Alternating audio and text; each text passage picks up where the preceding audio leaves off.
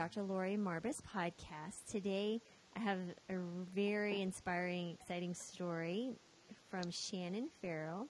She's a registered nurse who works in the cardiac unit um, in Michigan. She says she's just north of Detroit. I think that's right. Mm-hmm. And um, welcome to the podcast today, Shannon. Thank you. Thank you for having me. Oh, well, thank you for taking your time out of your day. And I know you are super busy. You're telling me about all the things you do. I was like, wow, okay, I'm, I'm uh, impressed. yeah. All right. So just to get a little background, um, I like to ask people's kind of the backstory, especially people who are medically focused, how they became interested in medicine and how did you become interested in becoming a nurse? I uh, actually the interesting story is my mom is a nurse. She's been a nurse for 36 years at the same hospital that I am located, and she convinced me. Uh, so she's always been a cardiac nurse. Uh, so that's why I always was interested in cardiology. And uh, she convinced me to go to nursing school. And I had a hard time getting in initially, so I became a respiratory therapist. Uh, and I did that uh, for two years and graduated nursing. So I did uh, respiratory and nursing school back to back. Uh, so I've always loved being a nurse. I started actually at uh, Beaumont 29 years ago, um, and I've been a nurse for 20 years. So I've done a lot of very cool forms of nursing, uh, ER, OR, pre-op, post-op. Uh, I opened up the cardiac rehab unit five years ago, uh, and have grown it from the ground up. And I just love being a nurse. I'm a healer at heart, and uh, yeah, so. You know, I have found that nurses, I'll tell you what, as a medical student and then as an intern, my first one of my first rotations is through the ICU, and that's Mhm. terrifying for a, Yes. an intern. You're just right out of medical school, and it was a nurse. Let me tell you, that took me by the hand. and Said, "Dr. Marbas, why don't we do this?" I'm like, "Okay, that sounds like a good idea." Yes, And- yeah, that I'll tell you, I've learned to love nurses ever since. Some of the most wonderful teachers. So thank you for you and you. everyone in your profession. Um, I know there behind every doctor is a fabulous, much more amazing nurse. Let me tell you. Yes, thank you. Yeah. And I truly mean that. Okay, Yeah. so now you were. It sounds like you were very active, and then you had some health issues a few years ago. Can you tell us a little bit about that? Yeah, so I um, always grew up kind of knowing something was wrong, um, but not being able to put uh, my hand on it. Um, and I had uh, in my 30s, mid 30s, I was very healthy and happy. I was very dedicated to my house. Um, I played competitive soccer um, and was very good. And so my kids grew up on the soccer field. Um, and one of the days um, right before um, it was right before Thanksgiving, and I was planning a big Thanksgiving.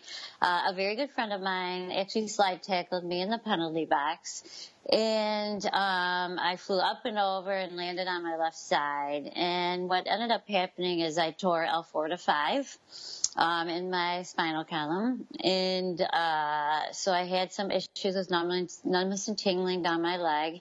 And all of the doctors at my hospital know that I'm a very tough person. I've had numerous sport injuries, and so I set out on a quest to get three opinions.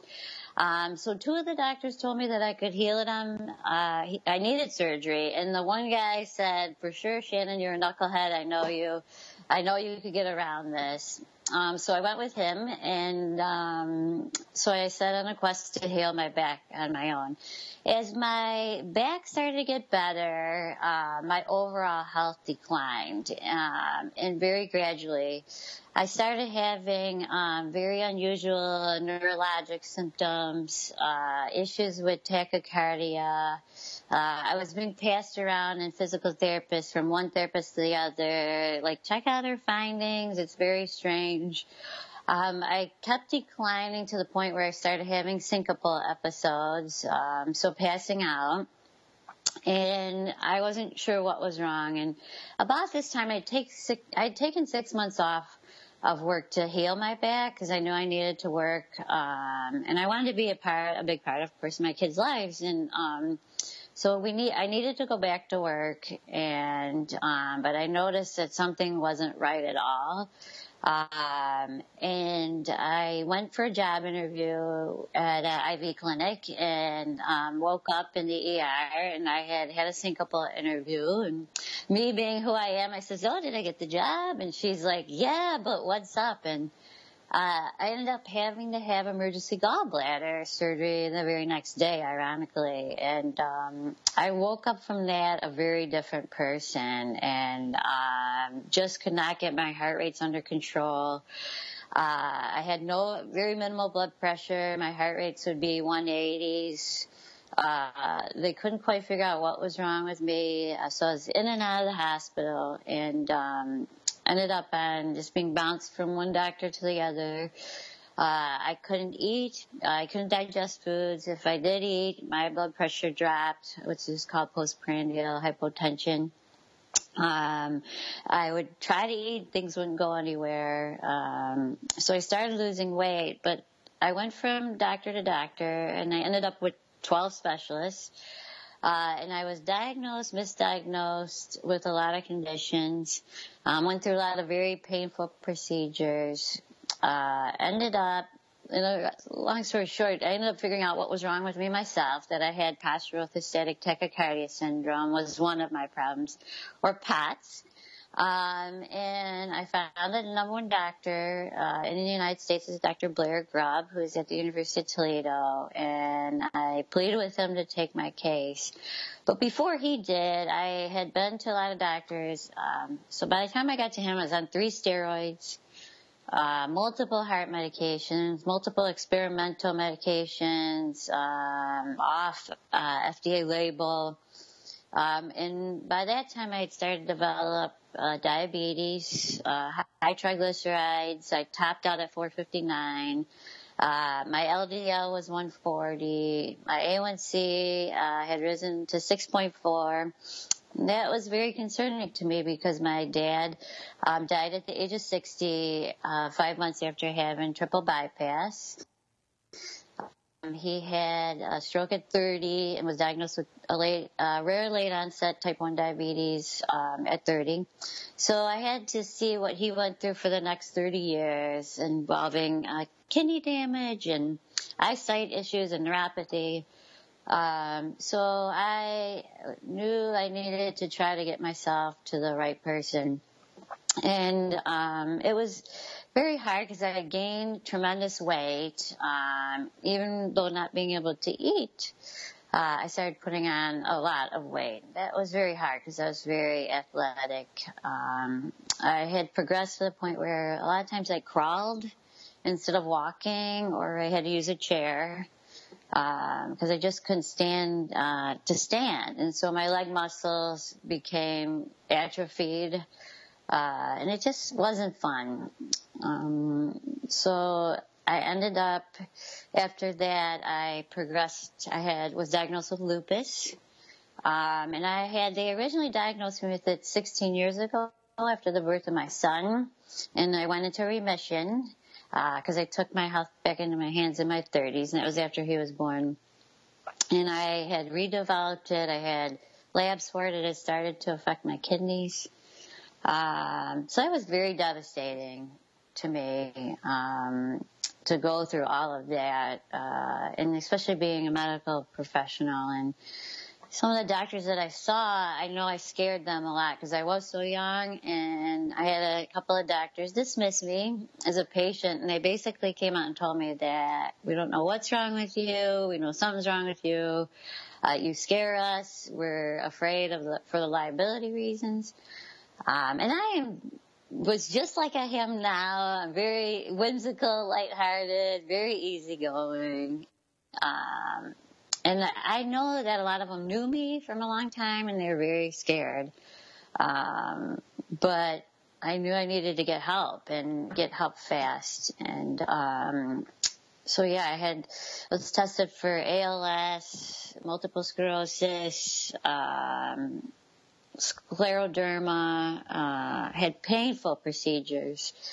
Uh, in one of my procedures, I flatlined. Um, I had to be, I've been cardioverted and defibrillated while awake. Um, it's not a fun thing to go through. um, and a lot of muscle biopsies, and so yep. Oh my goodness, I don't even know where to start with that. I, I yeah. That is at least I don't know twenty different patient stories you just told right there. I mean, yeah. I mean, one of those diagnoses alone is enough to wipe somebody out emotionally, financially. So what's going on in you know upstairs in your poor mind? I mean, my goodness, how difficult a transition from one day you're healthy to this rapid decline. What's going on then? Well, I had, um, I was a pretty happy-go-lucky person, uh, so like I am now, and I developed severe depression and anxiety. And having gone through the issue with flatlining and you wake up and someone tells you, oh my God, you're like dead. And the girl that told me that was a girl I'd gone to high school with and she just was shaking terribly. And, um, so I developed deep depression. Um, and I was worried that something was going to happen again. Is it going to happen again? Is it going to happen again? Um, with the depression and anxiety re- really played a lot of mind games on me. Um, so I started to isolate myself, which is was very tough on me. So I lost friends. A lot of people, a lot of my friends said to me, well, why don't you just go get a new heart? And I'm like, well, let me just go to the grocery store and pick one up. You know, it's like, that doesn't happen like that. And having that, like a structural heart issue, um, it was tough to explain to people. And then because so many people are uneducated about diseases, that was hard, but, uh, it was very isolating. Can you describe a little bit better what POTS is for people who don't understand it, maybe the medical terminology for them? Yes, so POTS is postural orthostatic tachycardia syndrome. Um, so basically, when we're sitting, uh, my heart rate, being a little bit of a runner now, is like 48 to 50. But in POTS patients, their heart rates jump at least 30 beats. So um, in mine most of the time jumped uh would jump sometimes even triple. So as the heart rate starts to soar the blood pressure starts to drop as a compensatory mechanism. So trying to even out uh, so the heart rates go high and blood pressure drops. So it kind of, with all the, your heart rates going so high, you dehydrate out uh, very quickly. But it's also autonomic dysfunction. So all of your autonomic systems become um, compromised from it. So uh, yeah, it's a very tough uh, disorder uh, to get around. So a lot of people don't know that some astronauts develop POTS as they transition back in um, to here. So they have actually a POTS retraining program in Texas where the astronauts go. So. Okay. And so, how many autoimmune diseases? You were you had mentioned a few things going on there. At least the lupus. What else was going on? yeah. They thought you had possibly Parkinson's and atrophy issues, and I mean, so many other things. Yeah. So. Go ahead. Yeah, I had, um, and all of that. I had quite a few autoimmune issues. So they diagnosed me with lupus and Sjogren's syndrome. Um, so I had to go through, that's a mouth biopsy that they do. Um, I had Hashimoto's thyroiditis. Uh, I had some uh, thyroid tissue before that, uh, so I was on a minimal dose of Synthroid. Uh, my thyroid completed eating itself and all of that, so I do not have any thyroid tissue left. So I'll be on thyroid replacement. Uh, I developed diabetes, so type 2 um, rosacea. Um, so the pictures of me from before, it's they're pretty tough to see because my face is completely reddened. And with people that have rosacea, they develop severe cystic acne. Um, so that's actually, I don't have that anymore, thank God, because uh, there I was in my late 30s with cystic acne. I was like, ah, um, yeah, and then I had some problems with mast cell disease as well. Um, Can you describe what the mast cell disease is? So yeah, mast cell uh, simply is uh, allergies to the hundredth degree. Um, so people can have various forms of the spectrum. Uh, so I had mast cell activation disorder, um, and in all of that, I developed allergies. I was diagnosed with a lectin and a pectin allergy um, which are basically all your fruits. Um, I, being a nurse for so long, have uh, latex allergies, so that's pretty normal uh, for most medical professionals that have been there a long time. Um, but mast cell disease, it's very tough to control. So in all of that medical odyssey, um, I ended up taking 26 medications and uh, eight were for allergies, uh, just because I kept having horrible reactions. Um, so yeah. Wow. So 26 medications. Mm-hmm. You were in your late 30s. Yes. Mm-hmm. So then tell us how you went from that person you're describing to this beautiful woman I'm looking at right now. Thank. Yes, so I um, started to make a connection. Uh, I gotten my health back as far as being able to stand, um, and the job in the cardiac rehab unit came open, and I decided I'm going to go for it uh, and try it. So I would actually go to work at 85 pounds heavier than I am today, uh, wearing a system of abdominal binders to try to force my venous blood um, around out of my stomach because I would pool terrible in my belly. Um, so I started making connections with some of the things that I was eating. Um, so initially I dropped artificial sweeteners, um, all the artificial colorants, and the more things I dropped, the more healthier I became.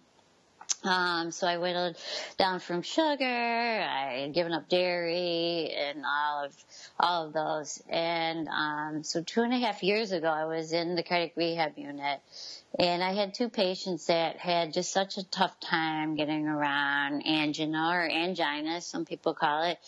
Um, and they both were very high functioning athletes um, that had heart attacks at uh, athletic events and just really grieved who they were now. So uh, we happened to look up at the TV, and Dr. Joel Kahn was on TV with Paul Chatlin, uh, the founder of PBNSG Plant-Based Nutrition Support Group, and they were talking about their, I believe it was their second meeting. Um, and they talked all about plant-based nutrition and Paul told a story. And so I looked up at my patients. I says, you guys should go to the meeting. Uh, cause it was that night and they said, um, "We have to come with us." And I said, "Well, I can't. I'm flying out to Florida in the morning at seven o'clock, and I hadn't packed, and I hadn't packed my kids. So I said, I'll talk to you guys when I get back, um, but I want you to go." And so they both went. And so when I came back into work ten days later, they both had color. They both looked good. They both were happier and I was like, and they both had switched on uh, a minute. You know, they were, you know, carnivores and then plant based in one day. So they were like, well, you have to do it, Shannon. And so I had Paul come out to my unit uh, for a little mini support group meeting. And he spoke to me the loudest. And he said, you have to go all the way, Shannon, because I was, I'd say 90% plant based at that point. Um, but here or there, I was having a few things. I says, okay. Uh, so I converted over to plant based a week later. And before that, I actually was mostly plant based, was eating a protein bar, uh, rare, but here or there, and not like really realizing it had whey in it. Um, so I went, uh, raw for the first three months. That's tough to maintain being in a busy household. Um, but like my skin got clearer, my thoughts got clearer. Um, I became this nice, happy person, and uh, so very quickly I came off meds. And so about the three and a half months in, uh, I met with my allergist, who's amazing, and she said, "I think you're ready to start trying uh, to eat fruit." I craved fruit terribly during all of that. And I said, all right, I'm going to try it. So I would go to the farmer's market, which is very close to my work. I'd walk three doors down to the allergist office. I'd eat a piece of fruit and she'd have me stay for a couple hours. And lo and behold, I started eating fruit, uh, and started doing well. And all of my mast cell markers started dropping prior to us trying. So I could eat my body weight in fruit now, um, which is amazing. Um, and so yeah, I just feel amazing. Can you describe what fruit did to you prior to the, all of this change? Yeah, so I actually was having um, some anaphylactic reactions, so I would require carrying an EpiPen with me. Um, and my coworkers were trained to give me EpiPen injections. Uh, so some f- fruits cause me anaphylaxis, some cause me uh, body hives, terrible. Uh, they would make my heart race, my blood pressure drop. I had syncopal episodes during all of that. So that was very tough to uh, go through. So I'm glad to be on the other side of that. So. So how long did it take between the time that you changed your diet to the point you could get off all your medications? It was very quick. By uh, six months, um, I had had my last lupus flare at about three months in.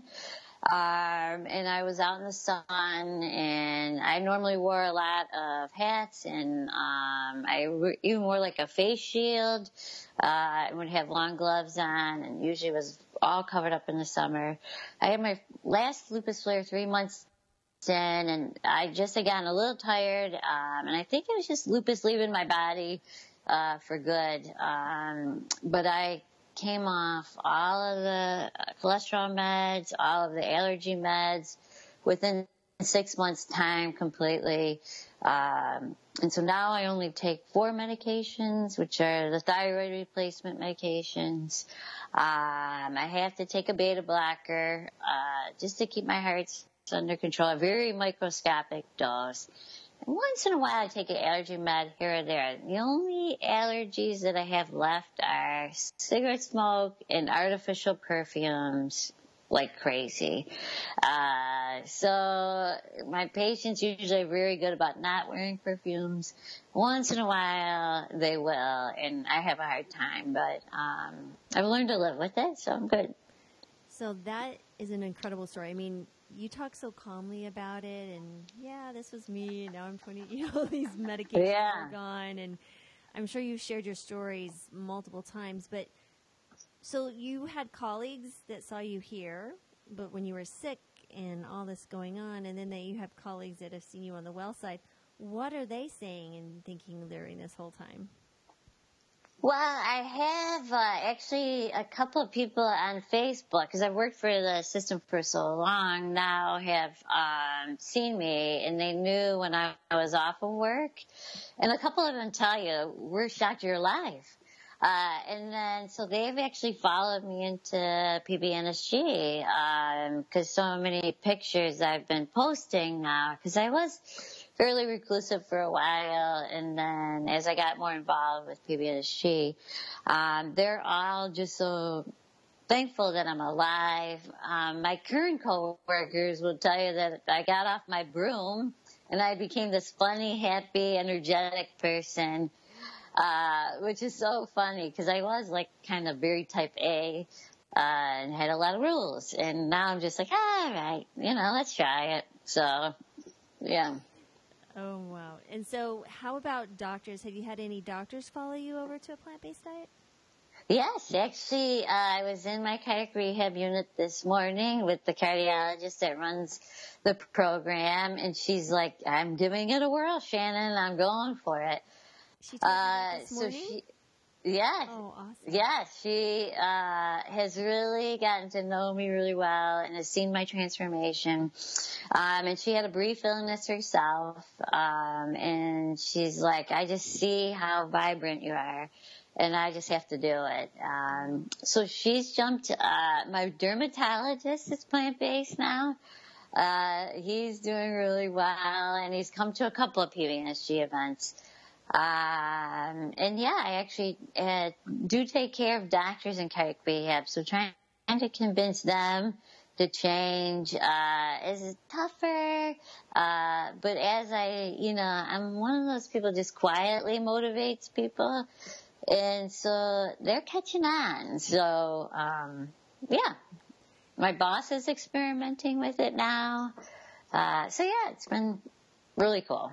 I mean, for me, that is honestly one of the joys I've discovered with a plant-based diet as a physician is the healing. is so Yes. enjoyable. Mhm. It's highly addictive. It's a bit of a dopamine hit every time someone tells you I'm feeling better. Um, Yeah. But feel free to tell, you know, share my information with your docs if they want to reach out to me if they have any questions just as Yeah. to doc and how I've dealt with patients. I would love to help them as well. Yeah. Yeah, that would be great. That'd be fantastic. So now you have made this great transition, and you are part of the um, PBNSG, the Plant Based Nutrition Support Group. And so tell me, tell Yeah, me a little mhm. bit more about that. What is what is that organization? Who started it, and all that kind of thing. So yes, our organization was founded by Paul Chatlin, and he is a heart patient himself. And he uh, decided to forego having heart bypass surgery. Um, and uh, one of the doctors that was taking care of him said, "My mentor is Dr. Esselstyn, and you need to talk to him." So Paul uh, is an amazing person. He's one of my very close friends now, and uh, he has paved the way for a lot of us. Uh, so PBNSG has, we have, I think, close to 3,000 members.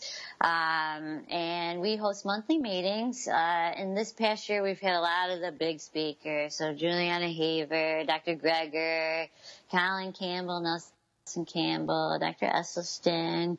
Um, we're, Chef AJ's upcoming. We just had Garth Davis. We've had Rich Roll.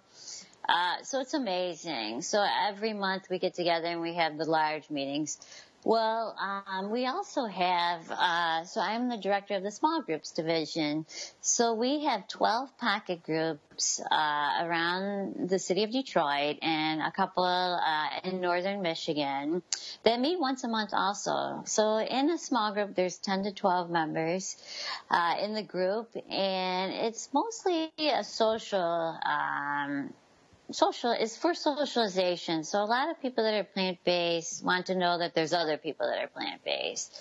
And they just want a friend because a lot of them are widowed, divorced, uh, or they're the only one in their household that are doing it. So we get together and, um, so I'm the mentor for that. We have 12, we have 16 planned expansions for next year. Uh, so I actually am like a creative genius for a lot of them. So we're going to do running groups. We're going to do an, a group for moms, busy moms who try to teach them how to batch cook. And so I've created all these little, uh, suggestions but it's awesome. I've been to over 95 small group meetings and just seeing people transform.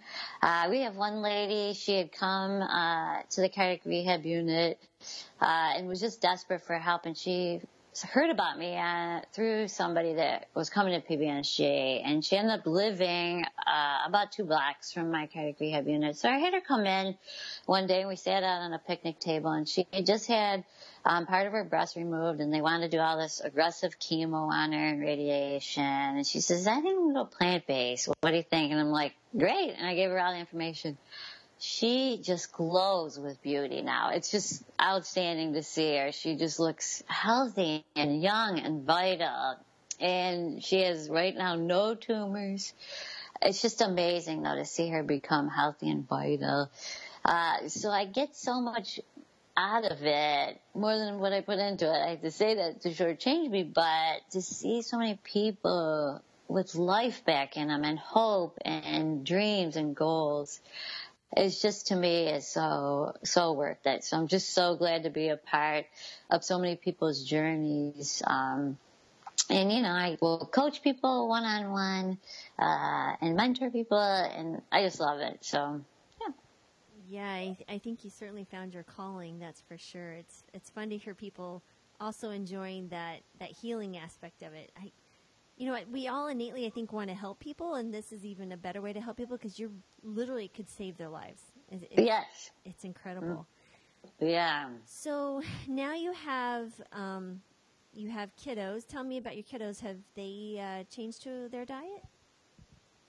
Yeah, so I have two children. I have a son that's 16 and a daughter that's 18. And my daughter, uh, when she saw that I was getting so much healthier and better, she jumped with me. She's like, that's my mom. I'm going with it. And, uh, we were very, very close. And so she, uh, took it on completely and she's a, now a freshman at Michigan State. Uh, so she looks amazing. She's so healthy. She graduated magna cum laude from high school. Uh, so it's been a bit of a challenge for her transitioning up at Michigan State, um, but she's navigating it well. And so we just actually did a conference call with the dietary instructors because they have lots of vegan options. It's just she's not used to eating any oil at all. Uh, so she struggled with that a little bit. And so I just asked, could you make like some of this but not put oil in it?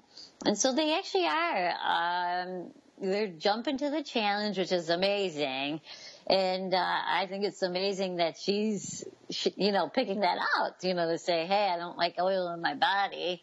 Um, and so she's like, it's just too oily, mom. And so she's doing very well. So, and then my son actually she did not. Uh, I call him the reluctant vegan, uh, cause he does have to eat vegan food when he's with me because uh, I do not cook meat, uh, and so he chooses to eat uh, meat with his dad. So that's okay. Yeah, you know, and and sometimes that's what you got to do for sure. mm-hmm. So how would you? How do you approach patients? So they come into cardiac rehab, and you want to share this message. What is your approach to them? What is the first? Some of the first things that you say. Well, one of the first things I say is we do do diet screenings um, with patients, so standard diet screenings. So I get to learn them.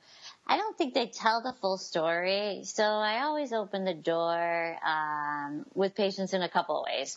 One thing I find is, is I'll back it up a little bit, is patients now see me and I weigh about 103, 104 pounds. So they always just assume that I've always looked like this and I've always been that small. So one thing is I do is I tell them my journey. Um, and there is a picture hanging up in the unit of me before and after because I saw a need for that. So I'd like to tell them my journey and how I was so anxious and depressed and how it felt like to be stereotyped for being so overweight, uh, and the stigmas that go with that and, um, you know, and all of that too. A lot of ladies don't like to talk about bladder dysfunction issues. So I developed that and so I tell, talk to them a lot about that. I teach them a lot about their heart anatomy because a lot of times things are so rushed in the hospital they don't learn. Then I start to open up the door about diet. And I start to tell them about how I approached it. And it's funny once they really believe that I have been transformed in all the meds I've lost, that they finally are like, okay, they're gonna listen. So they, uh, I'll start to say to them, let's make a couple of choices. And then the next time I'll meet with them and I'm like, let's just go for it. And so with a lot of the patients, I have to figure out what their barriers to nutrition are. So I ask a lot of thought provoking questions like, what's something that your mom made that was amazing? Or what's, what do you like to eat most on Thanksgiving? And so I share with them a lot of my own food. Uh, you know, I take them to the grocery store. I'll meet members from PBNSG at the grocery store. So just trying to give them hope uh, that there could be so much better of a life. And a lot of people don't realize they feel so bad. So I'll say, come on. So I think with a kind heart, and when they know that I can believe in them, that they'll start to say, hey, I think I can do this. And um, yeah.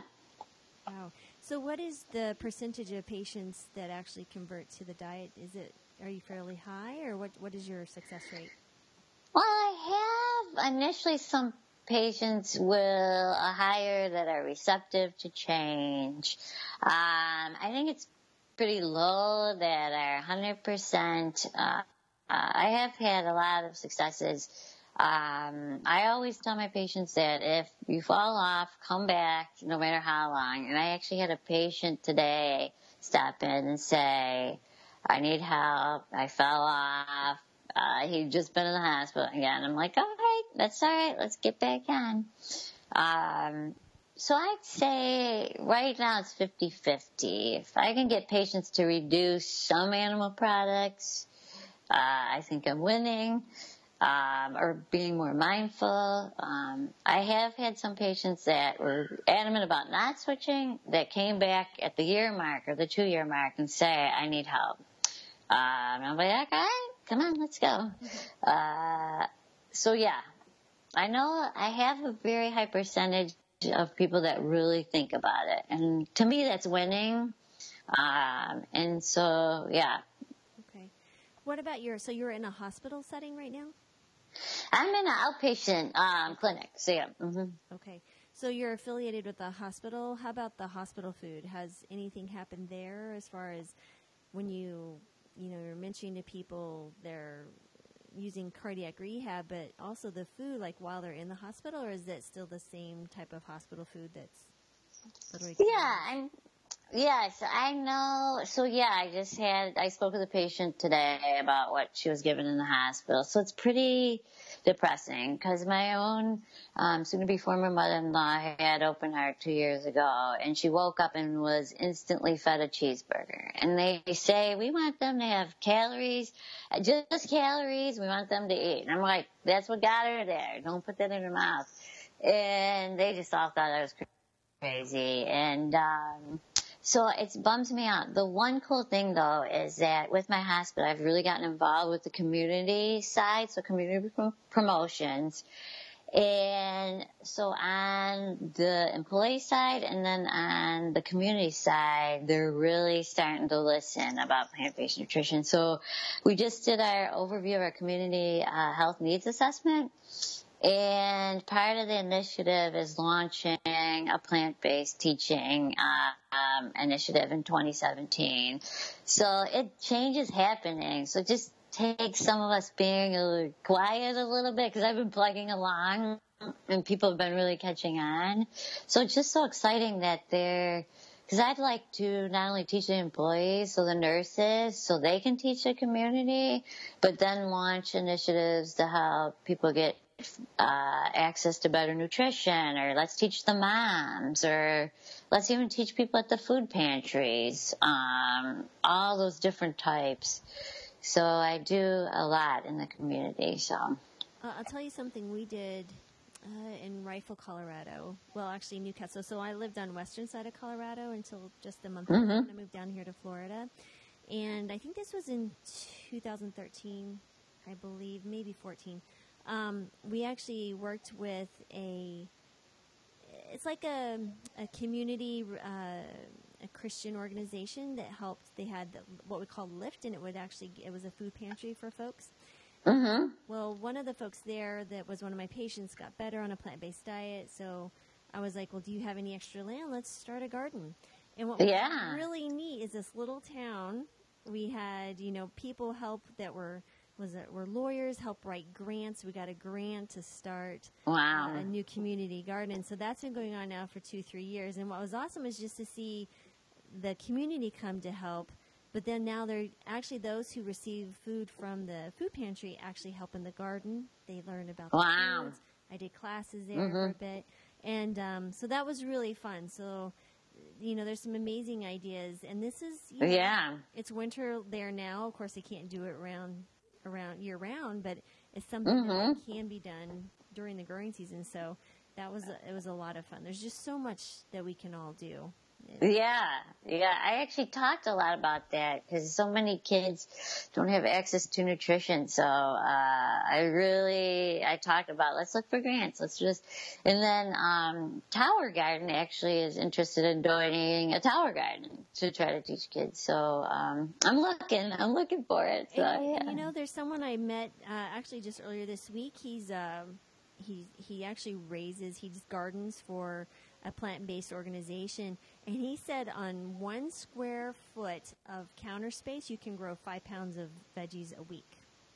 Wow. So yeah. I'm, I told him, I said, okay, now I've got to pick your brain because I'm, I'm working, I'm doing videos right now on how to eat $50 a week, a plant-based diet.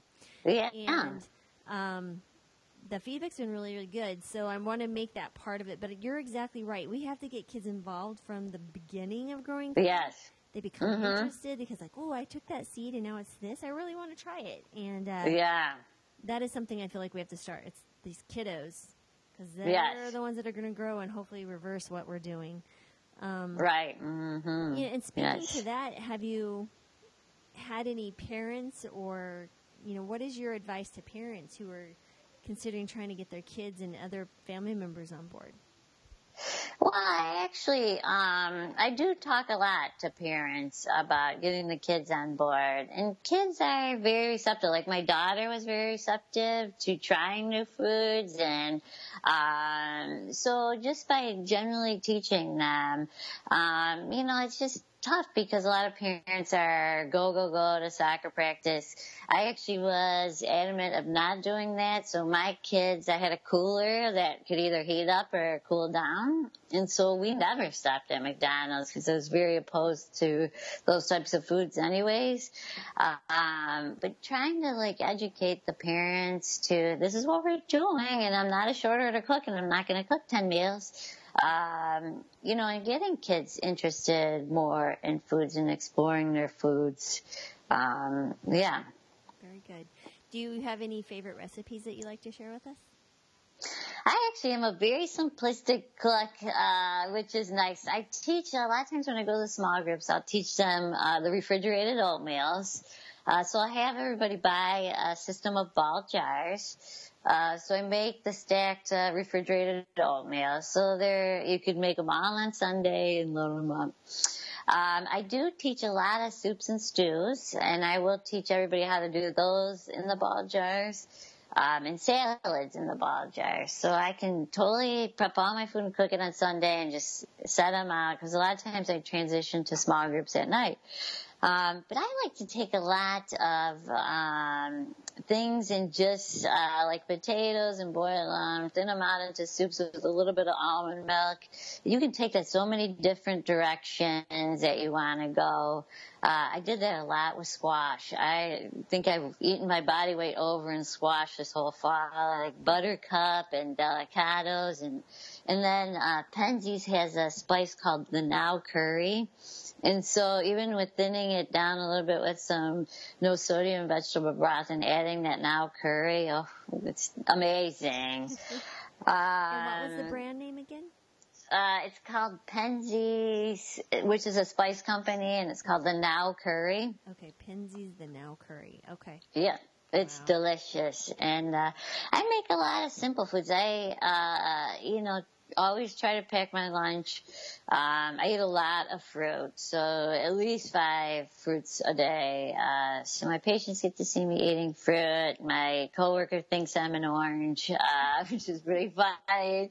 And they had one of these on Snapchat that was an orange head. She's like, "Look, I became you this morning." So like, so yeah, just always having fruit on hand because that is nature's fast food. Um, but yeah, I'm a very simple. I do a lot of McDougall Starch Solution um, items. Uh, they're really great, and so I try to teach patients you can have carbs. You just have to have the healthy carbs. And that actually really opens up a lot of people's minds too that, oh my God, you can eat carbs. And like, you need carbs.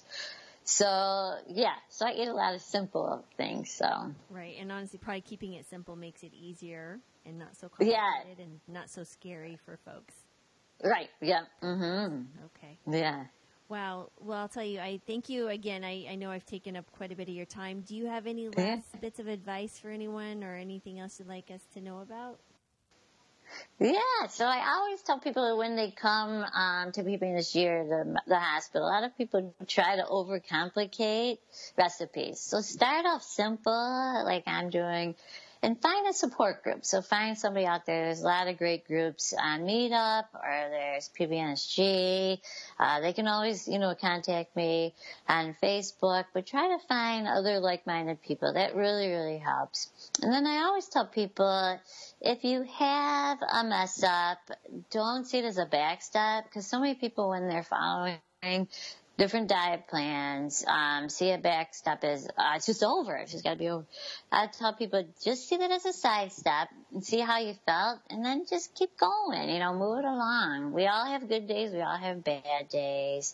Um, it's just forward progress. And I always tell people, you know, a lot of people. So social acceptance is a big barrier. Um, so just know why you're doing it and stick to it. I mean, I've gone into you know, because I coach a little bit with Girls on the Run, and they'll have their meetings at Hopcat and that kind of stuff. And So I always call ahead and see what they have, you know, and I've had beautiful meals at places and people are always like, oh, there's the vegans in the room or the plant-based person. And I'm like, yes, I am. Uh, and then they all end up wanting to taste it. So I always tell people this is the path that I'm on. This is right for me and this is what's working. And, you know, so, you know, when people see that, you're confident about it it really is helpful to other people. So, um, and yeah. I agree 100% because the one thing that I always hear from people, because I tend to be, I'm not quiet at all. I'm actually very vocal about this because mm-hmm. the way I'm going to save lives. But the key for me is the one they always say is like, Dr. Marwood, you're just so passionate about it. And that yes. really just draws them in. They said, today I did a lunch meeting with 30 people and their therapists, and they were all just like, really? Can I come see you? know, afterwards I'm like lining up. They're like, I need to talk to you about this because you're just so passionate. It's so different from the doctor who writes the prescription or the nurse yes. takes your, mm-hmm. your vitals and sits you back in your room. When they see someone who's had a transformation and helped others, it, it, it really resonates with them. And so with that note, I just want to say thank you because with every podcast that I interview someone, I interview people who are going to be inspirational and people who are really have some information that can be life saving and changing for someone else. And so with that, I want to say thank you and thank you everything that you're doing. And I'm so excited to see everything else that you got going on and where you're yes, headed. And um, again, I, and I'm sure there's patients there that you've saved their lives and they are also thankful. So I appreciate yeah. all that you've done. So yes, thank you. You're welcome. And again, thank you for your time, and uh, we'll talk to you next time. Okay, thanks.